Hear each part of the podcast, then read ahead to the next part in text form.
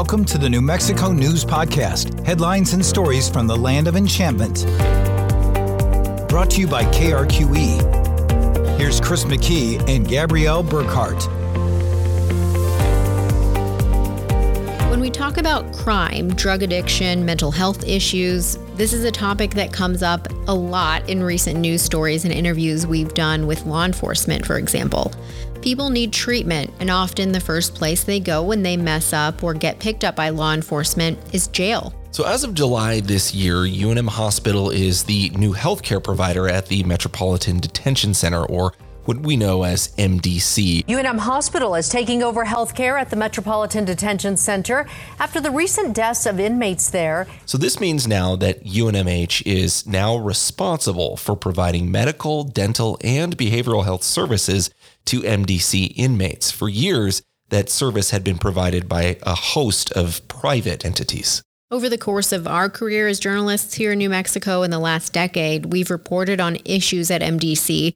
There have been concerns about overcrowding there for years. Yeah, I remember covering a lot of stories about inmate populations at MDC in 2013 amid the county trying to meet the terms of a federal lawsuit over jail conditions. A plan to reduce overcrowding at MDC didn't pass the Bernalillo County Commission tonight. Another proposal will be introduced at next week's meeting to fix an overcrowded jail problem. Crystal, it turns out this latest MDC proposal is almost exactly the same as the one that failed in April, which would have shipped extra inmates elsewhere to meet building capacity. After years of overcrowding at Bernalillo County's Metro Detention Center, the county now has just one week to meet meet a federal mandate to get the jail's population to capacity. The Jimmy McClendon lawsuit filed in 1995 was on behalf of a group of inmates at the Metropolitan Detention Center, and that was based on overcrowding. So, that McClendon lawsuit essentially claimed that the overcrowding at the jail was in part violating inmates' rights. But the lawsuit also claimed violations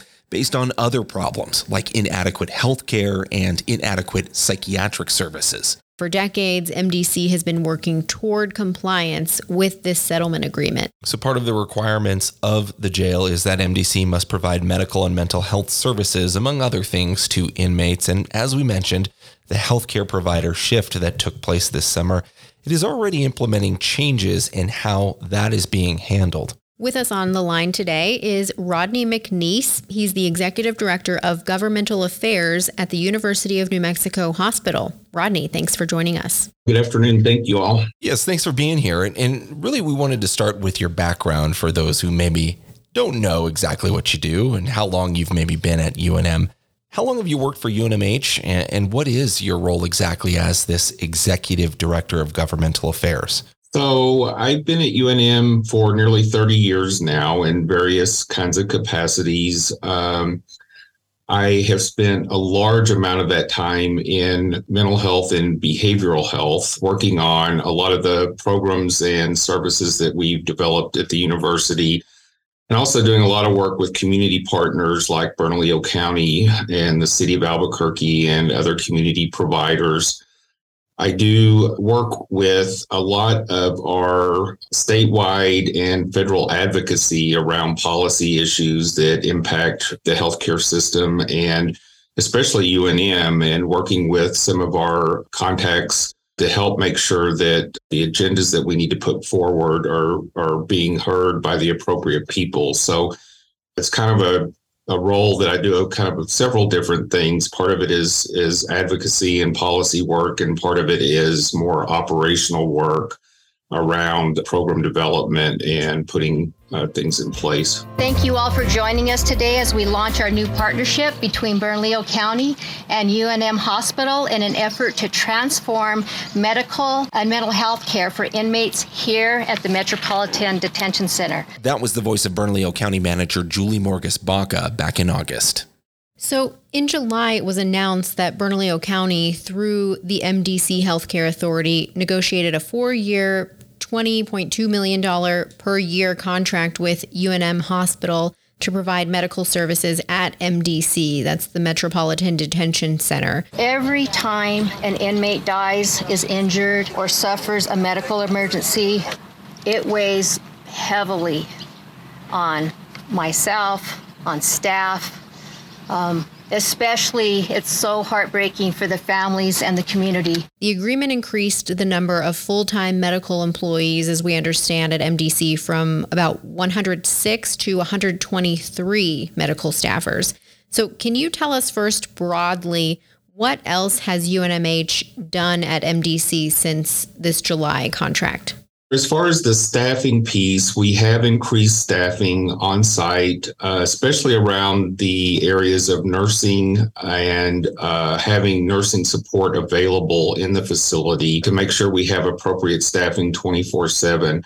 We've also brought in uh, a rapid response team, which is a team of paramedics that are on site 24 7 to respond to adverse events or to assist with other kinds of medical issues. And that team has been hugely impactful since they started out there. We're not quite at having that where we have 24 uh, 7 coverage, but we're getting really close with that. So we're very excited about that. So those are two of the big pieces that we put in place to try to make sure that uh, we have the appropriate resources on site. We've also added additional counseling staff with the mental health services, and we're in the process of creating some new programs out there based on kind of what we've determined uh, to be the greatest need uh, since we've been there. You know, one thing that stands out to me when I heard about this new deal, it, it goes in line with actually a, another sort of news program that's out there mixed with a lot of comedy, that being Last Week Tonight, hosted by John Oliver. They recently did a piece about medical care at jails and prisons all across the United States. And, and really, one of the conclusions I think he came away from it was that there is a large and long history of a lot of different companies out there, for profit companies, that have a history uh, that's not so great in terms of how patient care happens at jails and prisons. And I guess I wanted to say, with, with that in mind, it, it is kind of a topic that's out there, and some of our listeners may be a little bit more familiar with that episode. To broadly ask you, you know, how confident is UNMH that it will be able to provide maybe better care? Or how confident are you about the care that UNMH will be able to provide here as this new partner?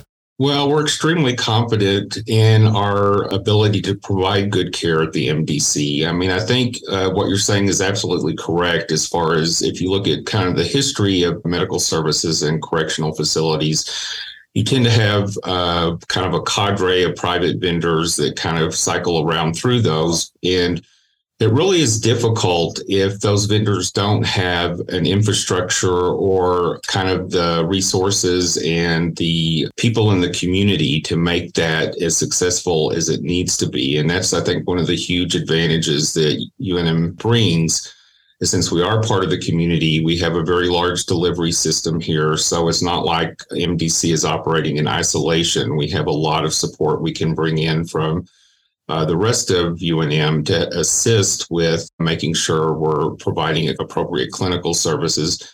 And that really gives us a big advantage, I think, in how we do this. The other thing I would say that uh, it makes a really a, a big impact on the whole model with this because historically there, there really have been these vendor relationships. And uh, this is really a new paradigm where unm and bernalillo county created the metropolitan detention center health authority. And so it really is kind of a joint venture between the university and bernalillo county. So it's not necessarily a vendor relationship it's more like a partner relationship. And I think that really has changed the dynamic and it allows us all to be working together to make sure that we are providing the best care for patients out at MDC because we do view them as our patients. If they're they're just like any other patient in our system, they just happen to be at the MDC. And one of the things we should note, I think, is that before this new agreement, MDC had cycled through a number of different healthcare providers ahead of this. We understand one of the biggest issues when people initially go into MDC is substance abuse and drug addiction. And there have been people dying in some cases during that detox period in jail. How are medical providers now handling the detox of inmates, and, and what changes in that regard have been made maybe in the last few months? So that's a really good question because you're right. A lot of what I think drove uh, some of the decision making around this have been specific to patients with substance abuse issues and with the detox and the deaths that occurred in the jail over time. What we're working on now is we're actually creating an addiction clinic, and we have increased support for the detox program out there. The numbers at MDC are really very substantial. It's hard for I think people to understand the volume and the velocity of how people come in and out of the jail. But you know, on any given day, there's 15 or 1600 people out there out of that, about 70 people come into the jail a day. And then on detox, right now, we're seeing about 120 to 140 people in detox on any day. So that is a whole lot of people that are in detox. So we're trying to create more resources around detox. We're also trying to create continuity of care for medications for people coming into the jail. So if people do come into the jail, for example, that are on Suboxone or Methadone, and they have been dosing in the community. We're working now with the county, and we're also working with Recovery Services, who is the vendor at the jail specific to their opioid treatment program on how we better identify that at the point of intake and make sure people stay actively connected to met their medication. Because if we can do that, that actually would decrease the number of people going into detox. On the back end, we've also started having a conversation with uh, several community partners around how do we create warm pathways for people leaving the jail to actually create a better system of care because what has happened i think historically is when people leave the jail they often they become disconnected from whatever care they were uh, receiving outside of the jail. And then it often becomes very difficult for them to get reestablished and reconnected. So we're we're having kind of a community conversation with a, a bunch of different stakeholders about how do we try to look at that end of the equation as well? And if we can do that well, hopefully it would help uh, some of these folks to keep from basically running into the issue where they can't get connected to the services they need and then they end up right back in the jail. Bottom line, though, do you feel like there are now enough nurses monitoring people in detox? We have uh, more nursing and we have also the paramedic teams. We also have providers doing that. So, yes, we're confident that our monitoring is a lot better than it was when we started. I think that will continue to be a work in progress as we go forward to add resources. And when we get this new kind of addiction clinic online, we have an addiction psychiatrist who's working with us and some other resources we think that that will really make a big impact on that population. And we understand staffing at MDC has also been a huge issue. You know, reports of not enough detention officers, not enough medical providers. Staffing has been in the headlines lately for a lot of industries. But what is your understanding now of the overall staffing situation at MDC and how are you tackling the medical side of staffing this facility? Well, staffing, as you indicated, in a lot of industries is very challenging, and in healthcare, is extraordinarily challenging. But UNM and every hospital in the country, for that matter, has uh, difficulty staffing positions. So the reality of that is you have to rely on traveling nurses or traveling staff or other kinds of agency staff to help fill some of those gaps. And we do that as do other hospitals, and we're doing that at MDC. And a lot of those staff are really very good. They're highly trained people. We, of course, are always wanting to have permanent full time staff in those positions. And out of the 125 or so, if you include the number of traveling staff or agency staff, we're getting pretty close to being fully staffed out there as far as to the number. I don't know the exact number today, but it's we're significantly better off with staffing than we were when we started back in July. We are continually recruiting. We do offer sign on bonuses. We offer incremental hazard pay for people out there. So we're really doing a lot of things to try to make sure we can recruit and retain people there. And I know the the county's really doing that on the correctional officer side as well. I think they've made some progress on their staffing out there on the security side because they have a lot of the same issues that we have on the healthcare side We're trying to to get folks to be out there. Quick follow up on that. What would be a full staff situation? How many are you allotted for MDC? Well, the contract is about 125 people in total. Uh, and that's the combination of both hospital staff and medical providers. And so, is that exactly the right number? I don't think we exactly know right now because we're still learning a lot about what the work at MDC and the things we need to work on. Over time, that number could be more or less. And I think that's one of the the commitments with the health authority and UNM in the county is to continue to evaluate that as we go forward to make sure that we do have appropriate resources at the MDC to provide good patient care. You know, Albuquerque's police chief, Harold Medina, he was on our podcast a few weeks ago and he mentioned that the jail he called it sort of one of the the first major treatment centers here, if you will, for people who are often at their rock bottom when they're arrested. My recommendation was very simple. The jail is the biggest mental health facility we have in the state. The jail is the biggest substance abuse facility we have at the state. Let's invest in the resources I spoke about for mental health and substance abuse Let's invest those resources and bring them to the first place that is already up. We don't need to build a facility. Let's fund the resources at MDC that we need in order for people to start getting treatment there. He said there's a short window to get somebody connected to treatment when they're ready, and that the jail is often the first ability to get people connected to those resources. Do you feel like that's happening more now that UNMH took over at MDC?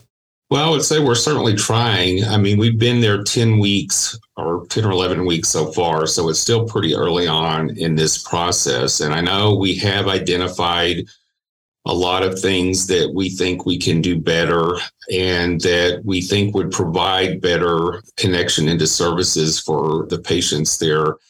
So I would say that yes, this is an ongoing work in progress. It will be a work in progress, but we're very committed to try to make sure that people do make that connection and they do get the care they need. Because what the chief said is exactly right. You do have kind of a window of time. And if you can uh, make those connections and have people appropriately placed in services, you really can have a high impact on the future outcomes for that person. And we certainly want to do that. Another thing I was made aware of, you know, in part of meeting the settlement agreement at MDC is having a singular medical record for people, like you kind of alluded to, the continuity of care and people just being able to track someone's medical history when they go into jail. Can you tell us more about that? And, and has that been streamlined more now with UNMH? Well, historically, each of the vendors out at MDC have kind of have had their own medical record system, which is uh, not uncommon. You're going to run into that pretty much anywhere. And any healthcare provider, and UNM is no different. We have a system called Cerner, and that's the system that we use at the university and all the clinical delivery system. And we have put Cerner in the MDC, which we think will actually significantly help us on having better transparency and communication on patient records because the reality is when a lot of these folks are not at MDC, there are patients in our system in other places. So it's not like the only place we see them is at the MDC. So having that consistency of medical records, we think really brings a lot of value uh, since we're going to be the healthcare that the probably uh, a, a majority of folks at the MDC are going to see in the community. And an example of that would be like somebody gets arrested, maybe they're a fentanyl addict and they're treated, they have medications while they're in jail. And if they get rearrested or if they come in contact with a hospital, you would be able to see they were on these medications and you would actually be able to have a record of what they were dealing with in jail, correct? Right. We would have their medication history, their treatment history, whatever uh, their diagnosis uh, history, all of that information would be visible on either at the university or at the jail. So, regardless of where that information's collected, uh, we would be able to know that information. Yeah, it really leverages the power of just how vast a system UNM has here in the state. puts it in there in another place where some of the most vulnerable are, are ending up, it sounds like, in, in the jail. We know access to healthcare is a challenge everywhere, but it's especially challenging for this patient population. And we know that by having UNMH help here, we improve continuity of care between here and our emergency rooms. That's UNM Hospital CEO Kate Becker at that August news conference celebrating the new partnership. And we're working with our community to improve care when folks are released so that we don't have as many people bouncing back. We know you're not law enforcement, but of course, all of these resources, in a sense, they tie together in the community. And we know that the APD chief, as we talked about before, he's eyed MDC as a big part of the solution. He's also pushing for more criminals to spend more time in jail. Is overcrowding still an issue at MDC, in your opinion? I know you're coming at it from a, a different perspective, you know, being with UNMH, but if you don't mind if I ask you, is overcrowding still an issue at MDC? In your opinion, and, and from what you've heard from your medical staff over there? Well, I mean, the MDC operates under a population cap that I think is part of uh, some of the legal agreements that have been enacted out there over time. So there is kind of a finite limit. And I know that the county has made arrangements at times to transfer inmates to other facilities to make sure that they're trying to stay under those caps. As far as the capacity issue, that's really more a question for the security team and the, the folks out there. After recording this episode, we did check in with MDC about the population there at its facility, which we know does play a big role in medical care and patient health. The facility has a population cap of 1,950 inmates. According to their online stats, in October, the facility was averaging around 1,500 inmates on site. Jail population has been in the headlines again over the last two months due to a large number of new arrests being made through September and October, and a continued increase in the number of people being held in that facility while awaiting trial in Bernalillo County. The Corrections Department actually even moved 28 inmates to state prisons from MDC. Those are inmates that MDC considered to be staff intensive. That move was aimed at clearing a logjam at the facility where police officers and deputies reported having to wait for a long time, sometimes as long as six hours, just to get through the booking process for a new inmate. Now, we'll post a link to MDC's inmate population data in the show notes. We mentioned behavioral health being an issue in that we've seen in the community and we know it's prevalent, right? People with maybe substance abuse issues or just being in a mental crisis and they may end up in jail. What does behavioral health treatment look like at MDC right now? So, actually, behavioral health is a large part of the treatment we do at MDC. And that's because there's a very high percentage of people at MDC that have either mental health or addiction issues or both. And so we have a team of counselors. Uh, we currently have about 17 of those folks. So there's counseling on site 24 7 there's also a lot of psychiatric support because a lot of the patients out there are on psychiatric medications or they need to be connected to those.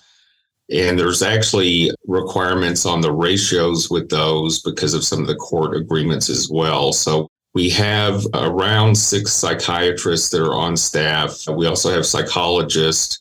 We have psychiatric nurses. So we have like a whole team of people that deal with just the behavioral health component of care at the MDC. I get a sense from particularly when this deal was signed that it feels somewhat transformative.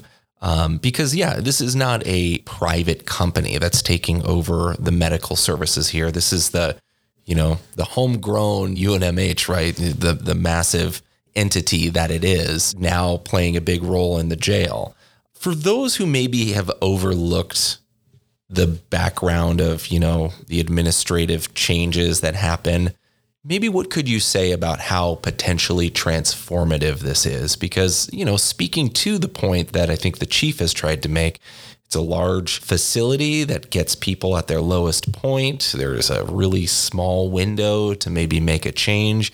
We know that the problems in Albuquerque related to crime, drugs, and homelessness are multifaceted. And there a lot of times needs to be other things that happen. And medical care can certainly be a factor of that. Not always the silver bullet, but it can certainly help people get on a, a better path. And so, with that in mind, I guess I wanted to ask you how transformative do you think that this can be as a sort of piece of the solution towards the problems that Albuquerque faces?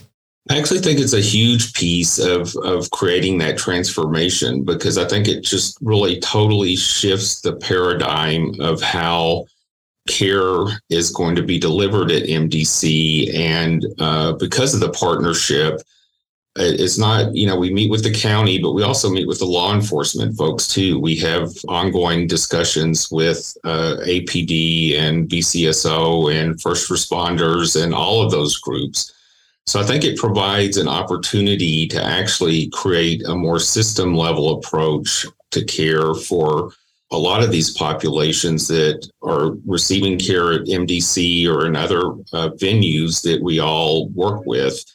So I think it's really hard for me to overstate what I think is the impact of this. Uh, I really do think over time it will be transformative, and I hope we get to a much better place where we have much better care and we're using our resources in a much more coordinated way uh, to do that.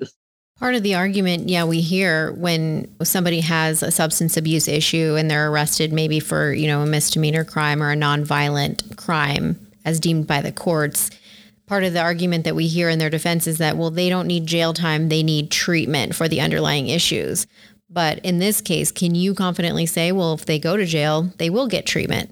Well, they will while they're at the jail. I mean, but what you're saying is a whole other significant community issue, and that is access to treatment resources more generally for people in the community. And, you know, there are needed resources in all kinds of levels of care for behavioral health.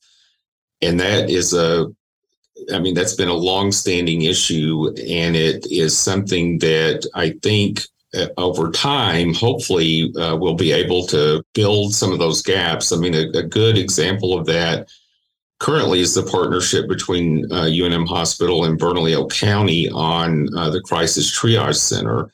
And that will open up a whole new facility, a whole new level of care. It'll have expanded capacity. And actually, the intent would be that people who normally would potentially have ended up either being discharged when they're not ready or in an acute psychiatric hospital would have an alternative where it hopefully helps them uh, get that stabilization long enough to connect into other kinds of care. But this is going to be a community and a state level issue, I think, for a while because there's just not enough treatment capacity in the state uh, we have enormous needs, and I know a lot of folks are doing a lot of work on that, but it, it's that's going to be an ongoing uh, issue to work on.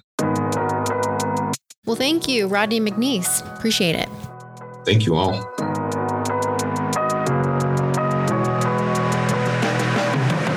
Thanks again to Rodney McNease for talking with us today. He's with University of New Mexico Hospital and it sounds like there is still some staffing issues. I did ask him a quick follow up. He said there's about roughly 25% of the staff at MDC, that is the medical staff, are traveling medical providers. And we also mentioned earlier in this episode how this program last week tonight, they broadly covered this issue surrounding medical care in jails and detention facilities all over the U.S segment was pretty critical of some of the medical coverage offered. It is worth taking a look at. We will post a link to it in our show notes here. And to note, at least two of the companies mentioned in that segment have actually previously provided medical services at MDC. We'll be sure and keep an eye on on the changes that they are implementing at MDC as well though because as Rodney mentioned, UNMH has only been taking over this role since July. So, a lot of changes being implemented and going forward, we will keep an eye on it. But if you have ideas, feel free to reach out. If you'd like to hear from someone on our podcast, email us, message us on social media. I'm Gabrielle.Burkhart at krqe.com and gburknm on social media. I'm Chris McKee at krqe.com and also at Chris McKee TV. Thanks for listening.